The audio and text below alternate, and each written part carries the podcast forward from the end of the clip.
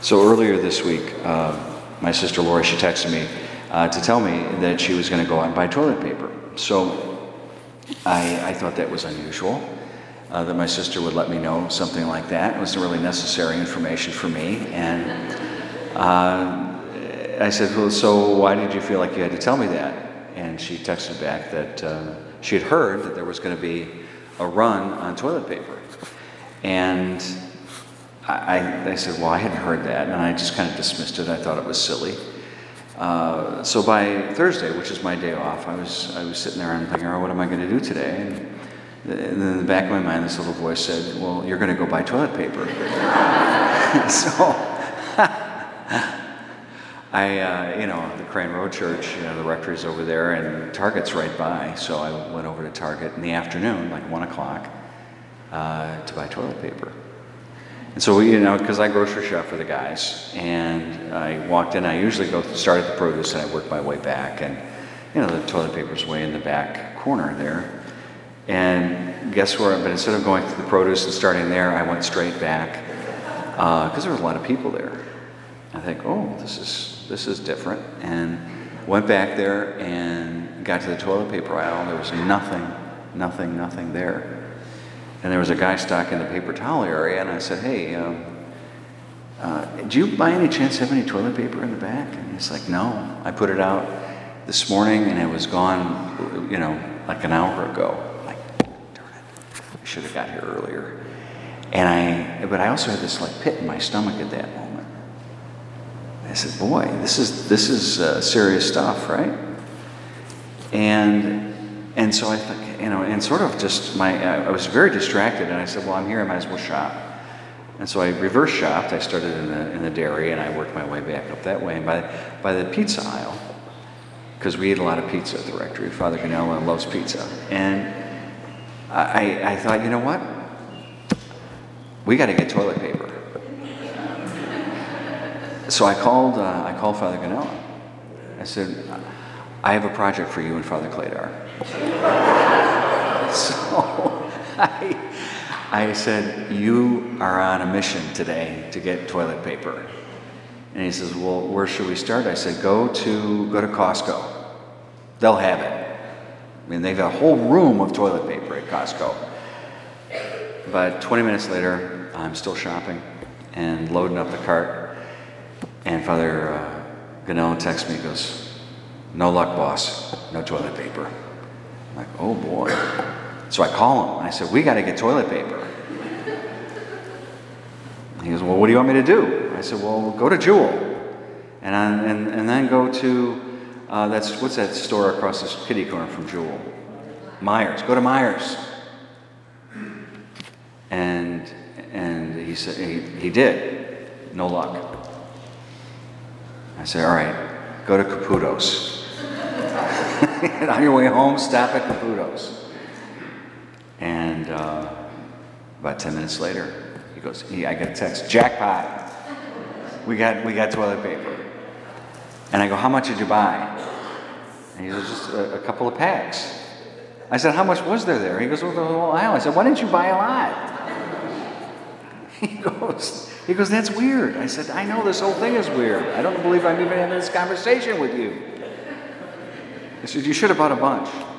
But then he goes, That's that's not Christian. I was like, All right, all right, nice. Uh, but you know what? While I was shopping at the Target, after I had, had struck out with the toilet paper, I was looking around at the people, and and it was weird. You could just feel the anxiety. Do you know what I'm talking about? Like we're all like like right now, you just everybody's nervous. And people are walking around shopping, but they were, you could just tell they're barely hanging on by their fingernails but keeping it calm and, and, and, and collect. Indeed, uh, Friday night I was going to meet my brother and his wife and family over at uh, the Village Squire uh, for dinner. And I, and, and I, uh, Father Ganella said, you know, you forgot to buy Triscuits when you were shopping last week or this week. And I, I said, all right, I'll stop at Target and get Triscuits. Well, I went in there uh, it's Friday night now, and it was crazy. There's tons of people, long lines. There was absolutely no bread, no soup, no milk. It was cleaned out. I'm like, thank God I got here when I did. but I found Triscuits for Father Ganella. And, you know, but I, I, you just, you could feel the fear that people have. This is such a weird thing that we're going through.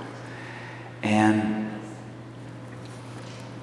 I was at my, uh, a friend's house uh, Thursday night eh, up in Loves Park where I used to be pastor up there at St. Bridget. And he's a, he's a psychologist. And we were sitting at the table eating dinner, and I told him about what I had done that morning or that afternoon, going out to find toilet paper, and how I kind of panicked when I couldn't find it. I said, What is that? Why are we all, what do you think is behind all, like our behavior right now? What would you say? He, and he says, Well, it's, it's obvious. He goes, This is all about control. That when things go crazy, like we can't control the, the stock market, I mean, that's wild. Uh, we can't control the virus. We can't control who gets sick. We can't control, you know, uh, like what, what's what are we doing about uh, like testing kits and all? We have no control over this thing, and we don't like that. And so what we do is we find something we can control. I can't control the virus or the stock market, but I can buy toilet paper. So I can do that. And then we go, and we can't even do that. And so we're in the store, we're buying, like, they can't win it for toilet paper and water, and there's an A, so they're buying anything that's there. I can, I can control it. He goes, That's what it is. It's scary. And I, I feel for you. That's why I'm so grateful that you're here, because I know a lot of people are not here because they're afraid.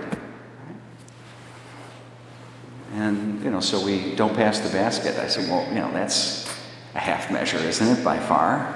But at least we're doing something. So we feel good about it. So I, I want to put it in the context of this scene today in the gospel. I'll do it briefly. That here you got uh, Jesus who comes to the well in the middle of the day, noon, and and he's sitting there taking a break, and this lady shows up. Now, already you know something's wrong because in the Semitic culture, all the women went to the well in the morning when it was cool, before the, heat, the, the, the high heat of the day kicked in. Nobody went to the well at noon. So she's going at noon for a reason, and we all know what it is. Her life is just totally messed up. And her life is out of control. Her life is, is not what it's supposed to be. And so she's trying to control something by going at a time when she doesn't have to deal with other people's opinions or gossip or whatever it might be. So she goes there. That's why Jesus is there, you see. He didn't just show up at that well on, on accident. He goes there because he knows she's going to be there. That's what he does. Jesus goes to the places where we are sad, lonely, afraid, vulnerable, broken, sick, worried, out of control. Jesus goes to those places of our life where we have no control because he wants to help us. And so he does. He says, Woman, give me a drink. See, for Jesus, we, we give him a drink when we give him our faith, when we give him our brokenness, when we give him our sickness, when we give him those parts of our life that are not what they're supposed to be, that are not in control.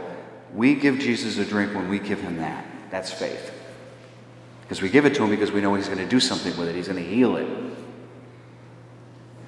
And so they have this beautiful conversation until he gets to this question Where's your husband? That's perfect.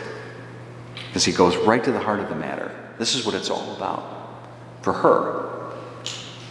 Jesus is going to go right to the thing that is most important to us, most out of control in our life, most broken, most vulnerable, he's going to go right to that spot because that's where he wants to put his medicine. That's where the virus is. That's where he's going to go. I have no husband. You're right in saying you have no because you've had five and the one you're with now isn't. No, no, no. No judgment, though. But he understands her problem. He understands her. He understands why she's there at noon when nobody else is there.